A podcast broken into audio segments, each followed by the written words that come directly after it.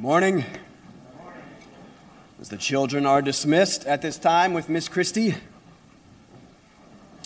my children, you all are encouraged to take out a Bible and turn back to John chapter 18 one last time for one more look at verse 36, John 18 36, page 904 in the Pew Bible. Sorry, I sound ridiculous. I blame my children. It's the one negative of having so many kids. You're always sick. So I have no voice. Um, pray for my voice. We're going to try something a little bit different today, uh, something a little bit more topical than we may be used to. Last Sunday, no, last Saturday, as I finished up writing the sermon, I entirely intended to move on to chapter 19 today. But last Sunday morning, as I was working through and editing the sermon one last time, I was entirely unsatisfied with my treatment of verse 36. My kingdom is not of this world. What does that really mean? And what does that really mean for us? Christ is clear. His kingdom is not of this world, but this is also clear. We very much find ourselves right now in this world. We, of course, live every single second of this life in this world, and our every thought, word, and deed is done in this world. And so, one of the biggest and most complicated and most currently confused questions of the Christian life is how does Christ's kingdom, not of this world, relate to this world and the Christian life in this world? Or, as it's often put, what is the relationship between Christ and culture?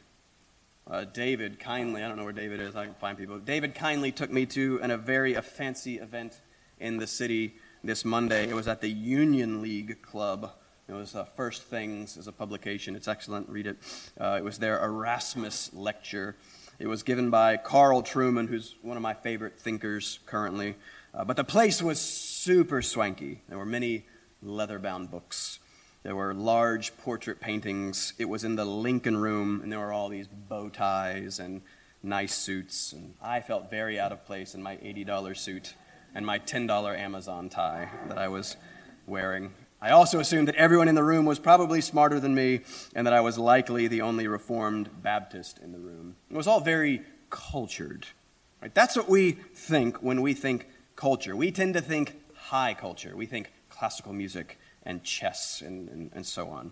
And that, of course, is culture, but that is only a small sliver of it. Culture is simply what man makes of God's creation. Right? Culture refers broadly to the whole of human activity and what we create, as well as our, our language, our, our systems of thought through which we uh, understand and describe all these things. Everything that we do is culture.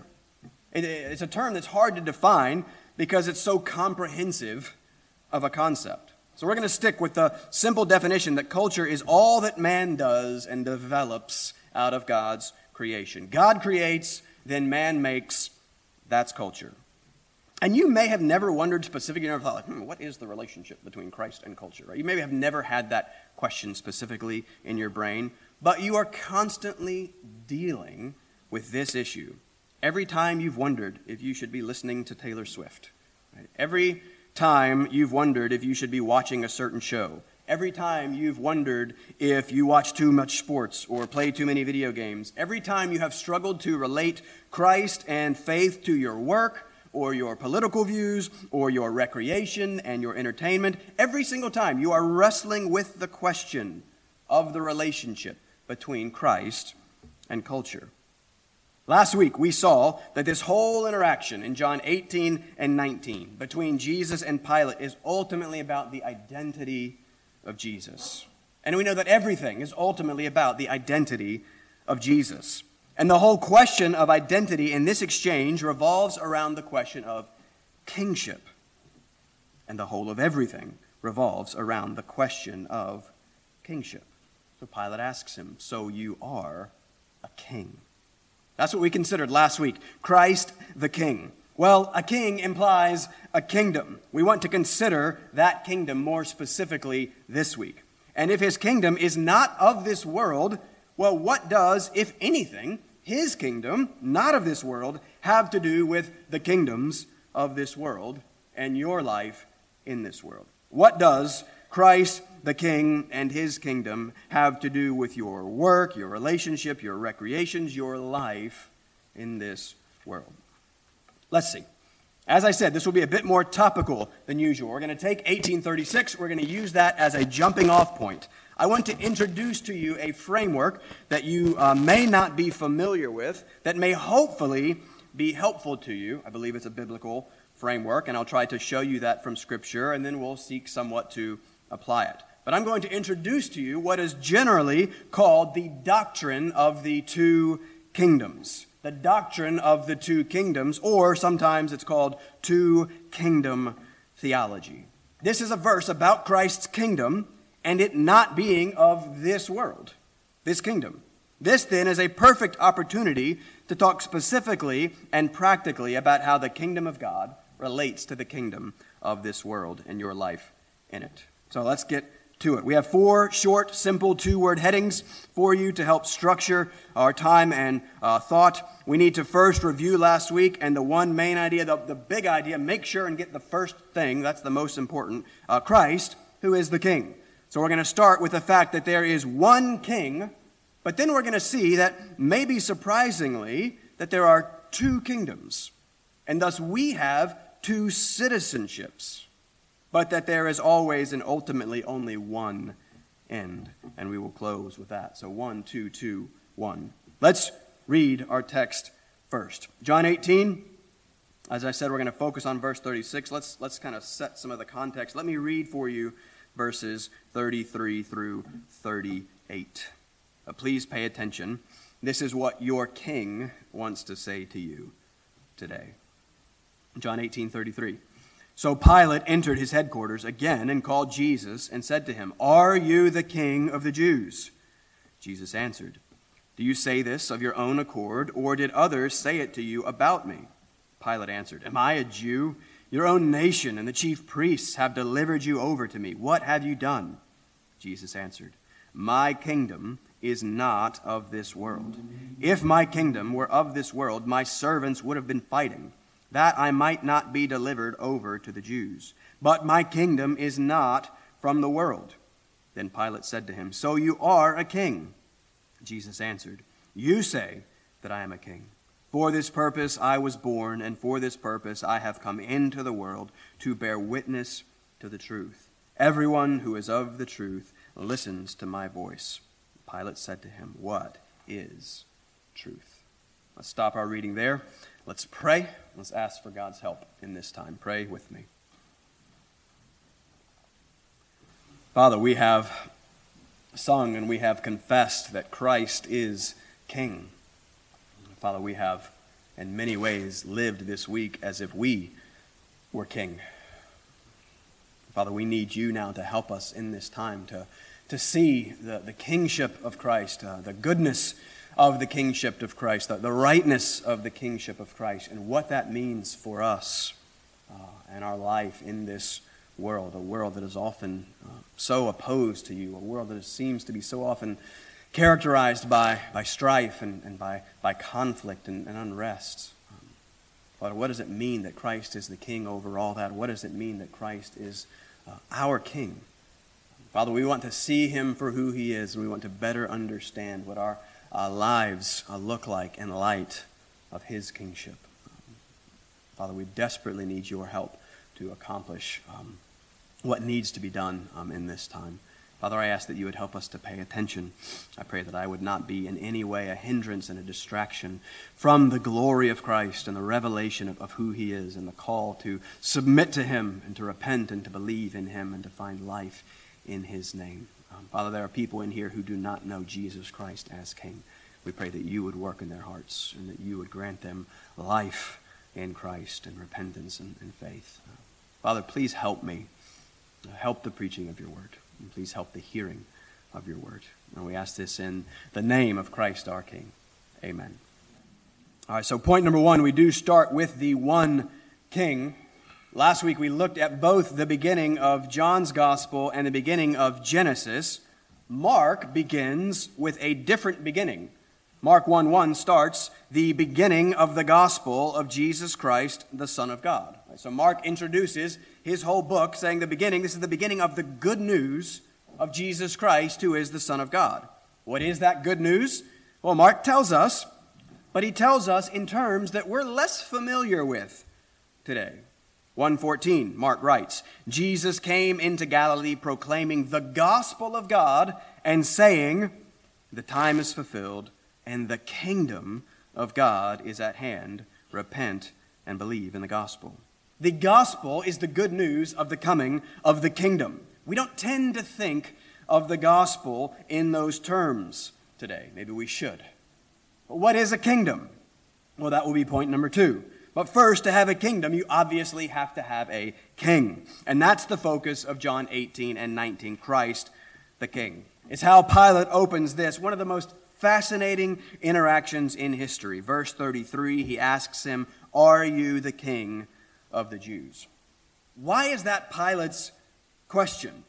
Remember, John is selectively including and excluding certain scenes to focus the attention and the action on Christ.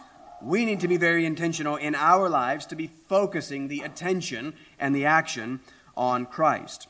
But we saw in verse 28 that the Jewish religious authorities have brought Jesus to Pilate, the Roman authority. There must be some sort of charge, some sort of reason that they are bringing this man before Pilate. And so he asks them in verse 29.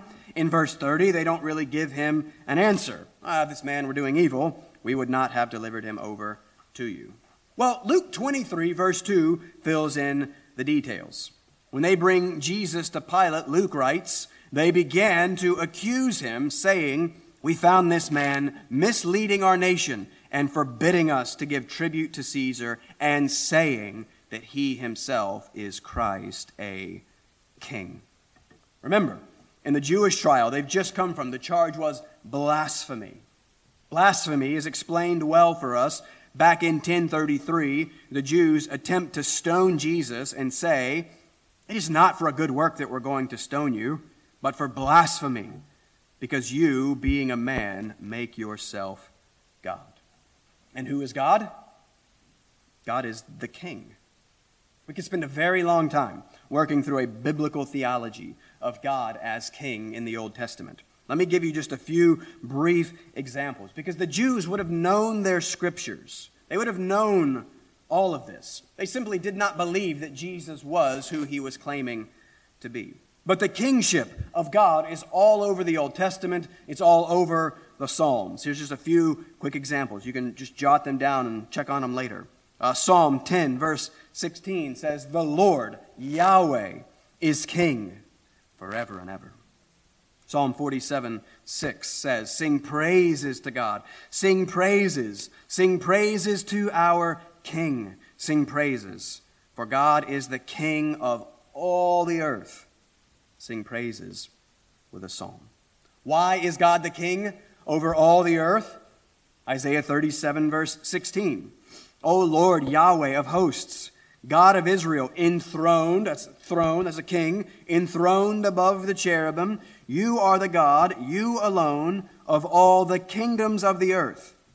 You have made heaven and earth.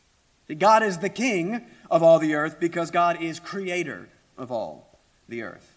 Next time will be all about authority from 1910. Pilate thinks that he has authority. God has all authority.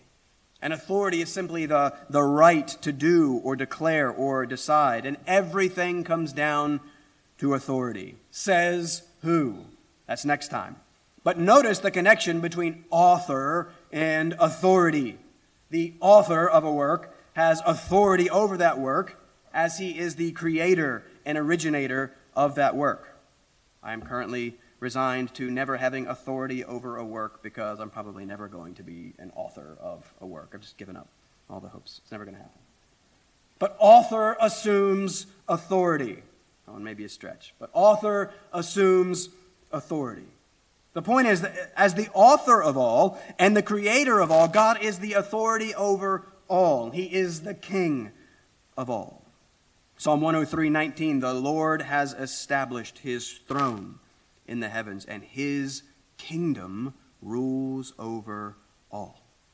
145:13 Your kingdom is an everlasting kingdom, and your dominion endures throughout all generations. So it's just clear. God is king.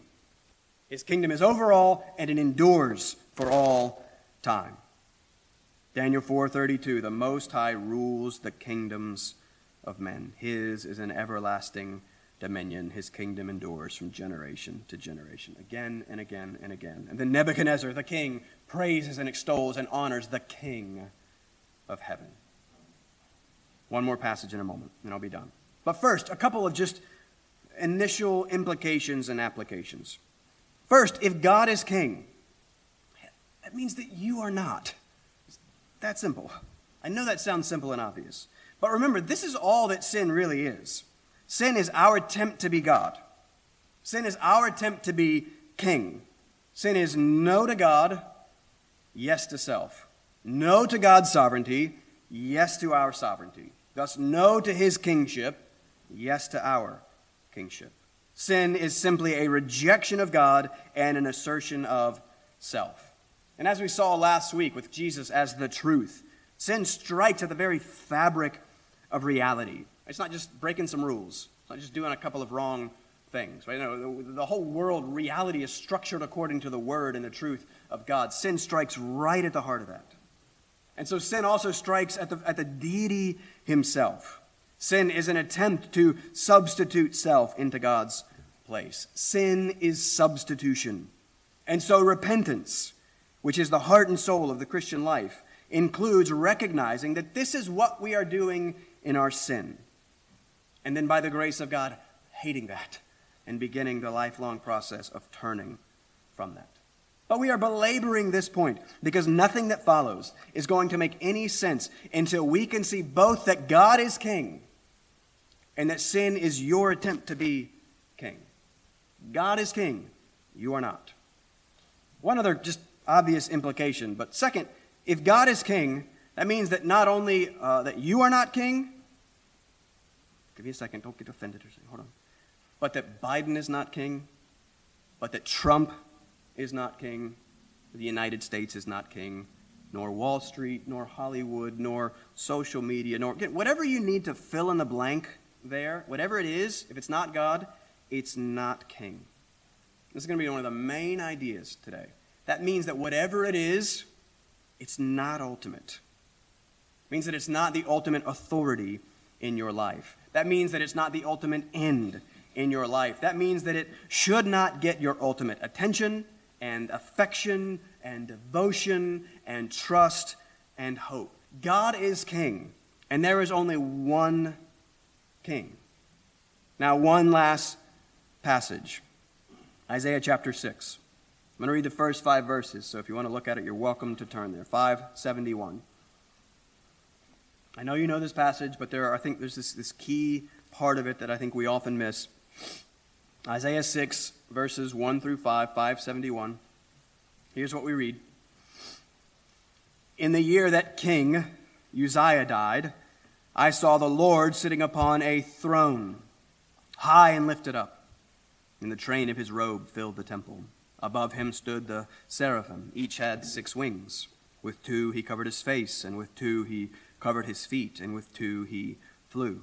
And one called to another and said, Holy, holy, holy is the Lord Yahweh of hosts. The whole earth is full of his glory.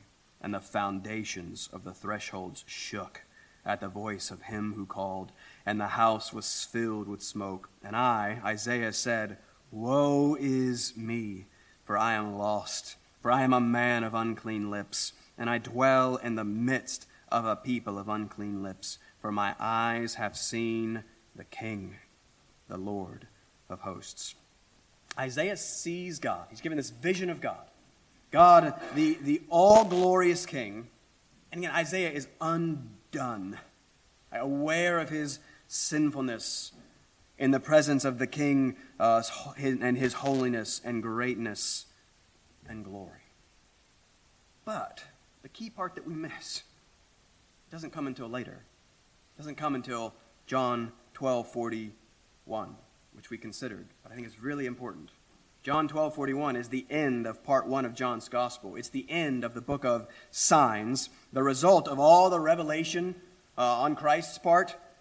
Verse 37 Though Christ had done so many signs before them, they still did not believe in him.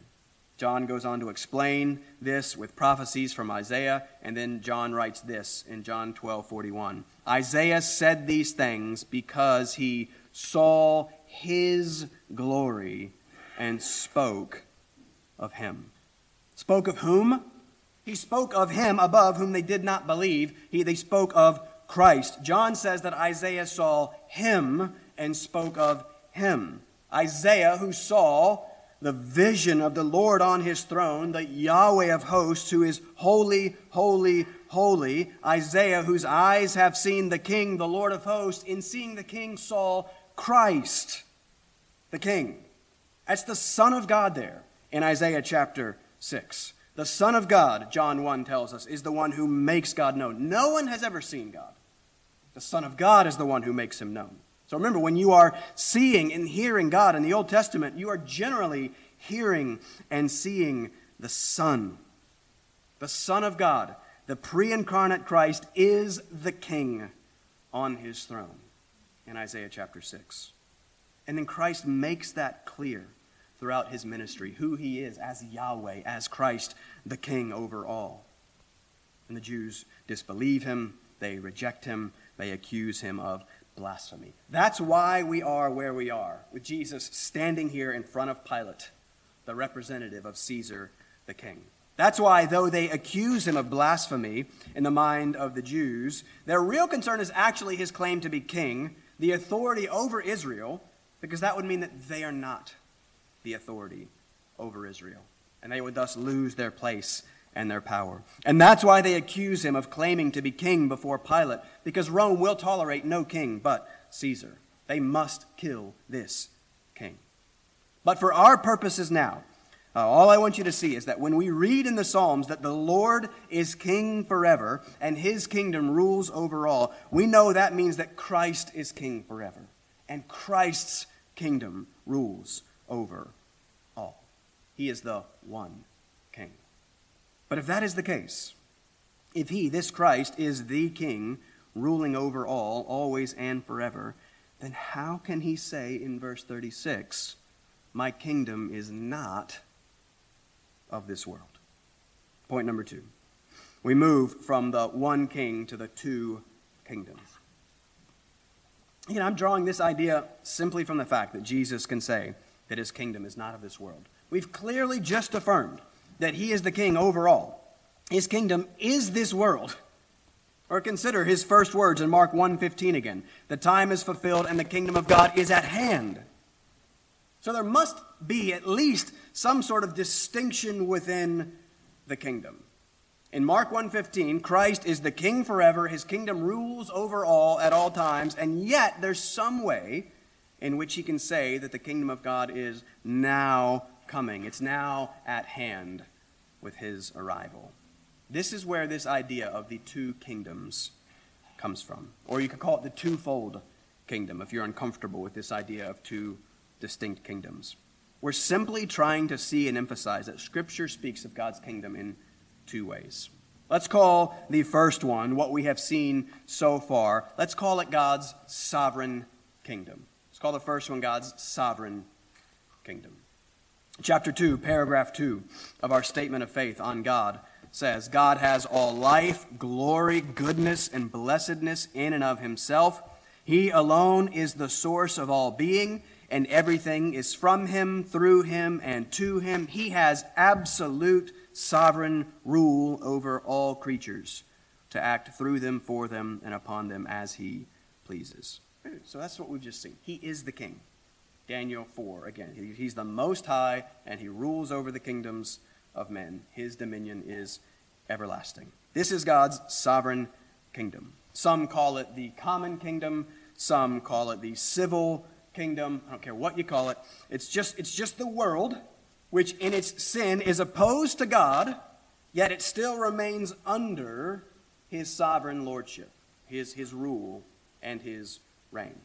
But this is not what Christ is talking about in John 18 36. So let's refer to this second part or the second aspect of the kingdom as God's spiritual kingdom. Some call it his mediatorial kingdom, some call it his redemptive kingdom. I avidly adore alliteration, so I went with sovereign kingdom. Thank you for the head shake, Tabitha. Sovereign kingdom and spiritual kingdom. Sovereign, spiritual. So, what is Christ's spiritual kingdom? Well, we've already seen that it is not of this world. We've already seen that the content of Christ's preaching was the good news of the kingdom, and we've already seen that with Christ's coming, that kingdom is now at hand. My devotional reading this week, very timely, thank you for God's providence, it has had me in the Gospel of Luke, and obviously the kingdom of God is a major theme of Luke's. Uh, look at Luke if you would like. I'm going to run through a couple quick passages for you. Just want you to see this. We're trying to get a taste for what, what is this spiritual kingdom. Uh, start at 443, which is on page 860. I'm going to start just giving you more text so I can stop and drink water, or I'm going to die. 443, 860. Yeah, this is the same as Mark. At the beginning of his public ministry, Jesus says, I must preach the good news of the kingdom of God. We never talk about the good news in the gospel as the good news of the kingdom of God. We've got to bring that back. The good news of the kingdom of God. For I was sent for this purpose. Now we're going to have to jump and skip a lot of things, but jump to chapter 17. Luke 17, verses 20 through 21. There we read this Luke 17, 20. Being asked by the Pharisees when the kingdom of God would come, Jesus answered them The kingdom of God is not coming in ways that can be observed nor will they say, Look, here it is, or, or there. For behold, the kingdom of God is in the midst of you. What does that mean? First off, the kingdom comes in ways that are not observable, different ways, non worldly ways, non ways that other kingdoms come and grow. So, again, this is a different kingdom. But also, what does Jesus mean when he says it's in the midst of you? Does he mean the kingdom is inside the hearts of the godless Pharisees who are seeking to kill him? No. What is in the midst of them? Christ is in the midst of them. He's standing right there in the middle of them, among them, in the midst of them. The king literally is in the midst of them. And so his point is simple the kingdom has come because the king has come. This one king, sovereign over all, has come and become man, and his, this spiritual kingdom, comes with him. Okay, what is this kingdom? What is it like? Look at chapter 18. This is an important one for understanding the kingdom. Luke 18. First, the disciples again demonstrate that they do not understand the kingdom. Uh, people are bringing infants to Jesus. The disciples are rebuking them at no babies, no thanks. Uh, again, the disciples are just sometimes, what are you guys doing? But look at verse 16. Jesus says, Let the children come to me, and do not hinder them, for to such belongs the kingdom of God. Truly I say to you, whoever does not receive the kingdom of God like a child shall not enter it. Compare that and the children that receive the kingdom to what follows right after that with the rich young ruler. Notice the question in verse 18. What does he ask? Good teacher, what must I do to inherit eternal life? Jesus rehearses the law. In verse 21, the man believes that he has kept the law. Instead of arguing with him, Jesus puts his finger right on the man's idolatry in verse 22 and says, One thing you still lack sell all that you have and distribute to the poor, and you will have treasure in heaven, and come follow me. So instead of saying, like, no, you haven't kept the law, let me show you, he just says, All right, fine, do this one thing. And that reveals all of the ways that he hasn't actually kept the law. The man hasn't done what he has thought that he has done. Then we read that the man became very sad because he was very rich. Verse 24. How difficult it is for those who have wealth to enter the kingdom of God. We should take that verse a little bit more seriously. Uh, we are, most of us in this room, historically, and just even considering the world right now, quite wealthy. and comfortable. We, I'm tempted to look at Hollywood and celebrities and say, they're wealthy, I'm not, so this doesn't apply to me. No, we are the wealthy ones. How difficult it is for those who have wealth to enter the kingdom of God. For it is easier for a camel to go through the eye of a needle than for a rich person to enter the kingdom of God. A couple of things. First off, note that the man asks in terms of eternal life, Jesus answers in terms of the kingdom of God. They're basically the same thing. John 3 Unless one is born again, he cannot enter the kingdom of God. Verse 7 You must be born again. Verse 15 So must the Son of Man be lifted up, that whoever believes in him may have eternal life. Eternal life, kingdom of God. Jesus uses the terms interchangeably. And so, second, since the kingdom must be received like a child, and since it is difficult for those with wealth to enter into the kingdom of God, it obviously follows then that everyone is not in the kingdom of God. Of course, everyone is in the sovereign kingdom of God under the sovereign rule and reign of the one king. But everyone is clearly not in the spiritual, redemptive, saving kingdom of God. And this is why Christ the King has come. This is what he has come to do. When the disciples learn that it is difficult for the rich to enter the kingdom of God, eh, impossible. Camels can't go through eyes of needles, right? It's, the point is, it's impossible. And so they cry out, then then who can be saved? Remember, the rich are the blessed in their eyes. If the blessed can't get in, nobody can get in. Ex- exactly. And that's exactly what the kingdom is about. It's not only impossible for the rich to enter the kingdom, it's impossible for any of us to enter the kingdom of God. Luke 8 27. What is impossible with man is possible with God. That's why the king has come. See, for anyone to be saved, it is entirely dependent on a work of God, a work of grace. And that is why Jesus the Christ, who is the sovereign king over all, stands there, bloodied and beaten, before the small, cruel, cowardly Pilate, submitting himself to the humiliation, about to submit himself to the death, as we saw last week, for us, in our place. This is why the Son of Man must be lifted up to take on the curse of sin for us. The essence of sin is substitution. We sought to substitute ourselves into the place of the King. So must the essence of salvation be substitution, where we see amazingly and graciously the King substituting himself into our place, the place of sinners, so that we might be saved, born again, and then enter into his kingdom. Because all that is to say that there has to be some sense in which we understand that there are two kingdoms, or that there's at least a twofold distinction in how Scripture speaks of the kingdom of God. There is God's sovereign kingdom, and then there's God's spiritual kingdom, or saving kingdom, which is just the, the rule and the reign of God in the hearts and lives of his people, giving them life, making them new, transforming them, and making them like Christ the King. Everyone is part of God's sovereign kingdom.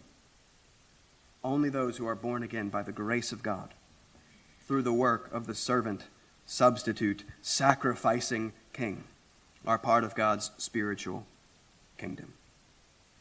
And now, if there is only one king, but two kingdoms, and you find yourself by the grace of God as part of his spiritual kingdom, then that also means that you, point number three, have two citizenships.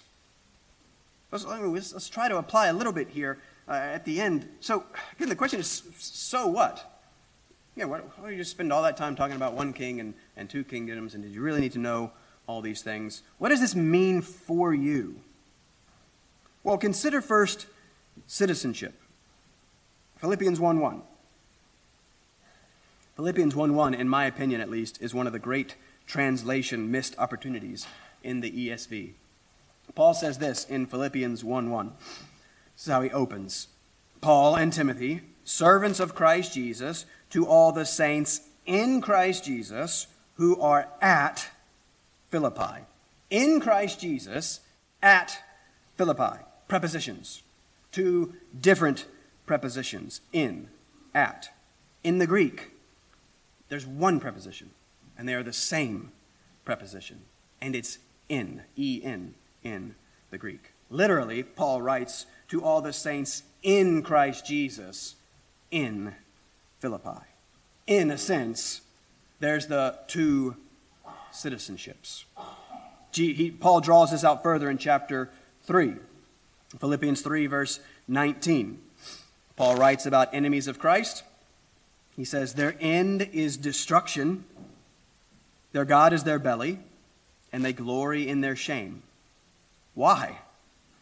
With minds set on earthly things.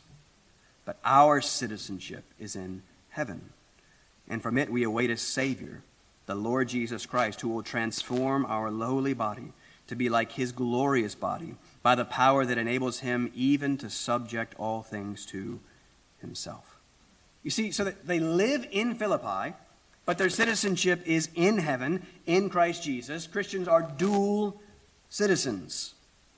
And notice what it is that defines the enemies of Christ. Their minds are set on earthly things. That would seem to imply that the friends of Christ, those in Christ, would be and do the opposite. And so we jump from Philippians 3 to Colossians 3. If then you have been raised with Christ, seek the things that are above, where Christ is, seated at the right hand of God. Set your minds on things that are above, not on things that are on earth. Where is your mind set? Now let's, let's, let's try to be clear.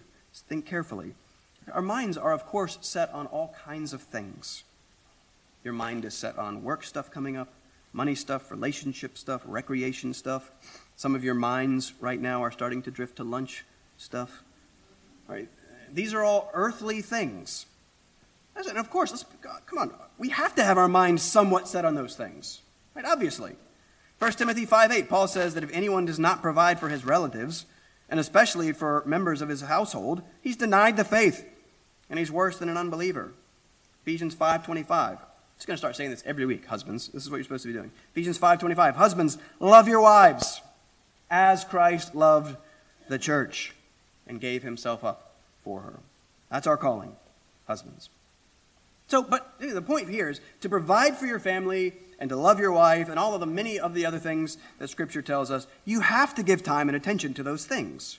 You have to give time and attention to work and money and relationship, earthly things. And let me be clear. Uh, I know I'm going to get accused of all kinds of things after this sermon. That's fine. But let me be clear. Those are, those are good things. You have to think about those things. So that, that cannot be what Paul means when he calls the enemies of Christ those who have their minds set on earthly things. What he must mean then is that for the enemies of Christ, for them, earthly things are first things. Earthly things are ultimate things. Earthly things are, are king. So the Christian doesn't pay no attention to those things. Of course we do. But for the Christian, the things that are above, heavenly things, spiritual things, are first things. They are the ultimate things. The things that are above, the Christ that is above, is king. And this can help us to understand how these two kingdoms relate and how we are to relate to them. One other illustration 1 Timothy 4 8. I love this verse, it's very convicting. For while bodily training is of some value, godliness is of value in every way as it holds promise for the present life and also for the life to come. That's exactly what I'm trying, but maybe failing, but trying to communicate here. Bodily training is of some value. That's important because there's a lot of people that seem to act like it's of no value. Sometimes I go to the South and the guy's preaching about self control, and I'm like, ah, I don't know if I'm going to listen to you on this. That's probably my own sin. That's probably not a good thing. no, like, bodily training is of some value. Take care of your body. We don't get to eat as much as we want of whatever we want. We don't get to sit in front of screens all day as our body wastes away. Bodily training is of some value. Why? Creation. Because God made us, designed us, created us body and soul. Let me be clear the physical is good. And the Son of God, in taking on flesh, affirms the goodness of the physical.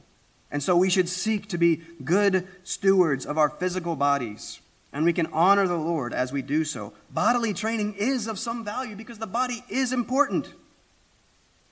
But, obviously, but it is not the most important. It is not of first importance. Bodily training is, the emphasis, it is of some value. Let's change the emphasis. Bodily training is of some value. Godliness is of value in every way. Why? He tells us. Because it has to do with both the present life and the life to come. And that's how it is when it comes to these two kingdoms. Listen, if I give great attention to my body, but no attention to my soul, then I'm a fool. The marathon is going on right now. I'd like to, I'd like to run. It'd be a lot of fun. But listen, if I, can give, if I have no problem giving two or three hours to bodily training or, or to running, but I'm like, oh, you know, just too busy. I can't figure out time to read the word. Right? Again, I'm, I'm a fool. And I've gotten my priorities completely out of whack. And if I give great attention to the sovereign kingdom or the kingdom of the world, and I give no attention to the spiritual kingdom, then, then I'm a fool. Actually, if I give great attention to the kingdom and the things of the world, but no attention to the kingdom that is not of this world, then I'm not part of that kingdom. I'm not saved. I do not have eternal life. But it is this idea, this doctrine of the two kingdoms, and the primacy of the spiritual kingdom the kingdom that is not of this world, that can better help us uh, know how our citizenship in that kingdom relates to our citizenship in this kingdom. Uh, what the kingdom that is not of this world has to do with the kingdom that is of this world and our life in it. It is the doctrine of the two kingdoms that can help clarify what we are for and what life is ultimately all about. So, one king, two kingdoms, two citizenships. Point number four back to one end. I said earlier that the first part of John's gospel is often called the book of signs. This, the second part that we're in right now, is often called the book of glory. Why? Because of the supreme revelation of the glory and grace and greatness of God uh, through Christ on the cross, through the King on the cross. For it is there and the juxtaposition of, of king and cross. It's there that we see both God's perfect justice and perfect love perfectly come together. God is just, sins must be punished, wrongs must be made right, and since the wages of sin is death, that can only happen through death. All of us have sinned, and so all of us owe that death. That's justice. But God beautifully and brilliantly maintains his justice in providing that very death payment for us. Remember, sin is substitution, so must be salvation.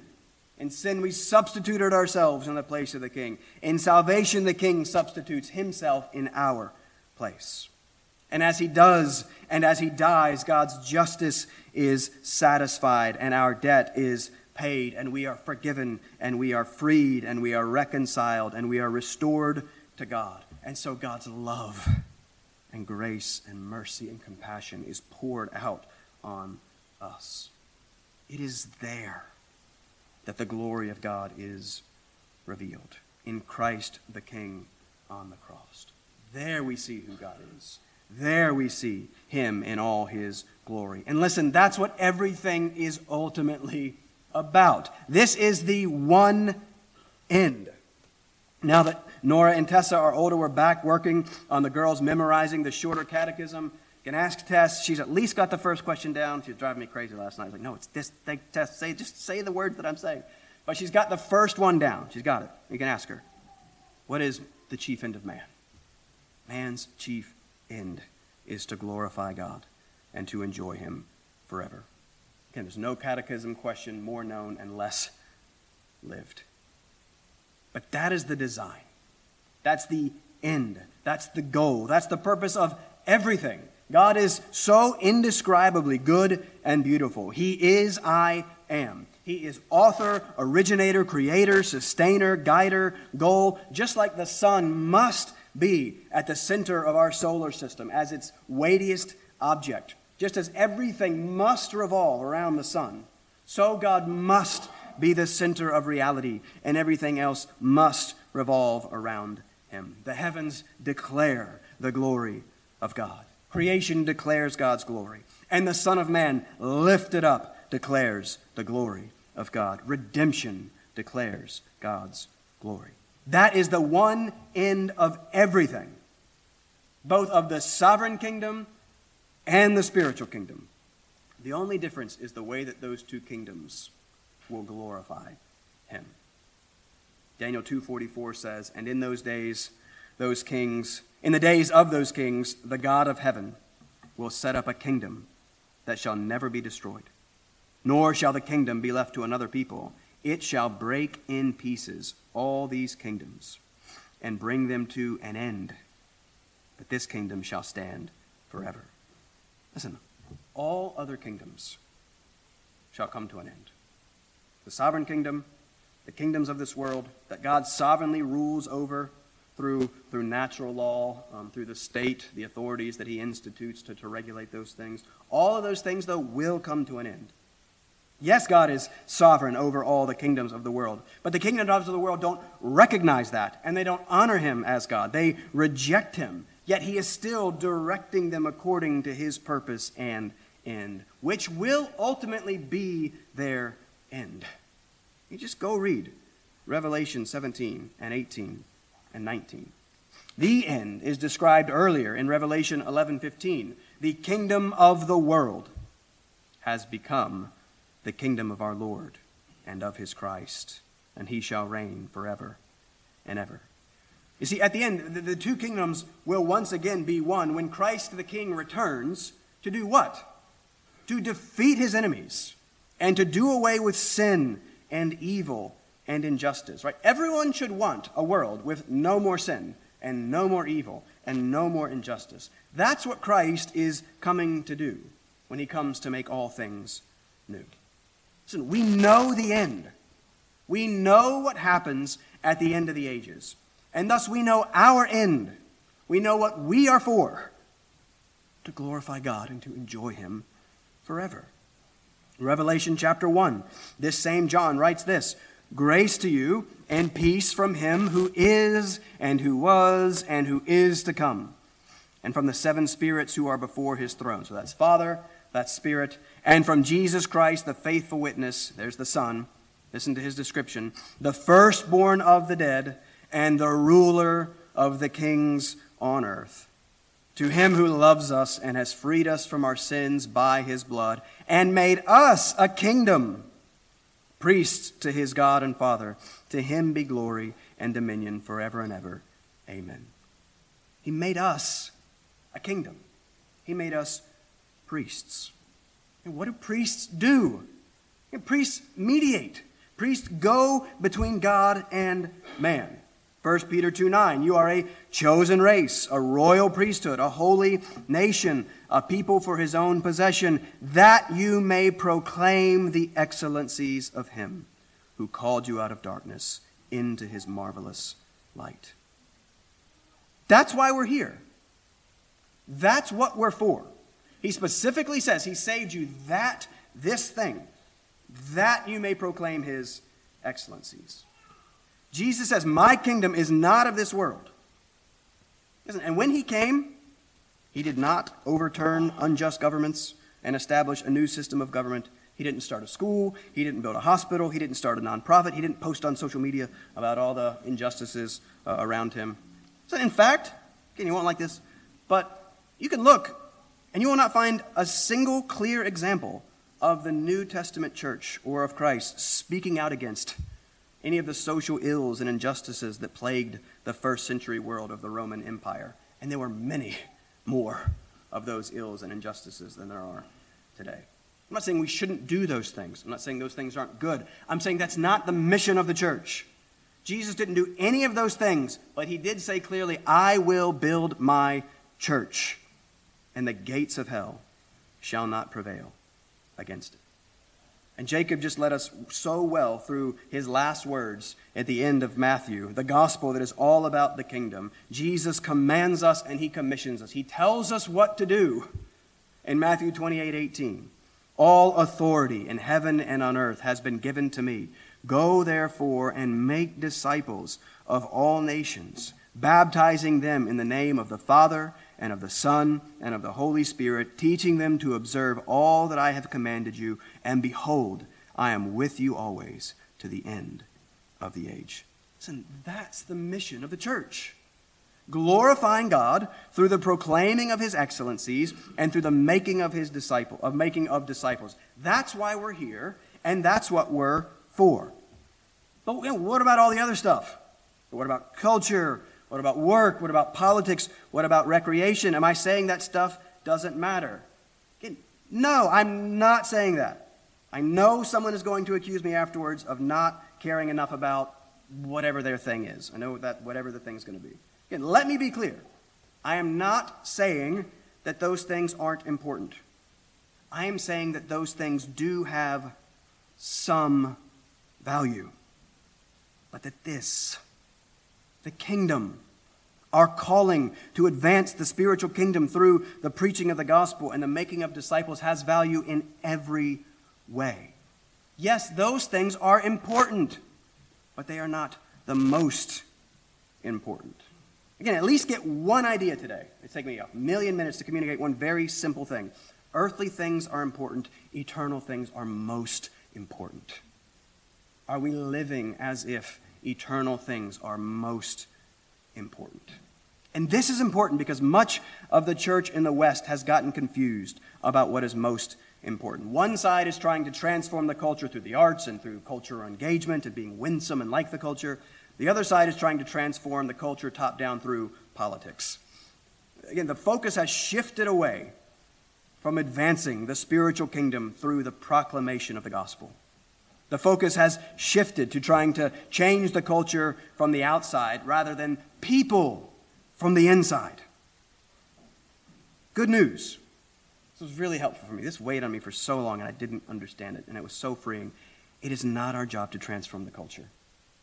We don't have to do it. We play no role in ushering in Christ's kingdom. Christ the King does that. He will do it. He will bring the kingdom in its fullness when he comes. And he graciously gives us one task this is make disciples. He calls us to trust him and to love him enough to speak of him and to be the means through which he continues to build his kingdom through the salvation of sinners. And so now, without the, without the burden of having to be radical or feeling like we have to change the world or to solve all the problems, we are free to live our individual, ordinary lives and to do our jobs well and to do them with excellence to God's glory. To enjoy His creation, to enjoy legitimate cultural activities, knowing that He is the good King, that He's sovereign over all that. Thus, we can honor Him as we do our jobs well to His glory and as we enjoy legitimate recreations and those things to His glory. And we can do all those things while also seeking to love our neighbors and to do good to those around us, without this implicit guilt that we are supposed to be righting all the wrongs and bringing about the kingdom. Only the king can do that. And good news, he will. And so all we have to do is to live our lives entirely in light of this, the one king. Yes, your, your work matters. Your life matters. The day to day things that you are doing and pursuing matter as you do them under his lordship and as you do him to his glory. Live everything in light of the one King. Run everything that you do through the standard of the one end that you glorify God and enjoy him forever. Matthew 6:33 in the middle of the Sermon on the Mount, the manifesto, the marching orders of Christ's kingdom. Don't be anxious about your life. Don't obsess over food, don't obsess over clothes, don't obsess over politics, don't obsess over money. Don't obsess over all of these earthly things which are important but are not the most important. but seek first the kingdom of God and his righteousness, and all these things will be added to you. Seek first his kingdom because it is the most important. And we can do that in all kinds of different ways. But one of the main ways that we do that is by faithfully serving him here where we are in Woodside, Queens, with all kinds of lostness around us, fighting to actually believe that people apart from Christ die and go to hell. Again, I just, just want to believe that truth, and I want to live as if I actually believed that truth. Do we believe that and interact with the people around us that apart from Christ, they have no hope? We can do all the good in the world. We can solve all the problems. We can get, feed everybody and educate everybody and set everybody up in some sort of perfect communal or just utopia. Apart from Christ, every single healthy, safe, fed, educated person dies and goes to hell. Right? Do we believe that or not? These things are important. This, the kingdom, salvation by grace through faith in Christ, is the most important. Seek first the kingdom of God and his righteousness, and all these things will be added to you. Let me close us with a word of prayer. Father, please help us. Father, we are entirely dependent upon your grace. Father, I am entirely dependent on your grace. Father, if my emphasis or my focus is in any way off, Father, please adjust and, and correct and, and fix that. Father, we simply want to understand what it means that Christ's kingdom is not of this world. What it means that we are um, souls who will go on into eternity, and that the only hope for any of us is the salvation that is offered to us entirely through the work of Jesus Christ in our place. Father, we want to take more seriously that which is of first importance. Father, we want to love our neighbors in every way. We want to do a better job of ministering to people and helping people and to blessing and to, to serving people. Father, we desperately need to grow much in those areas. But Father, people are dying without the gospel. People have not even heard of Jesus Christ.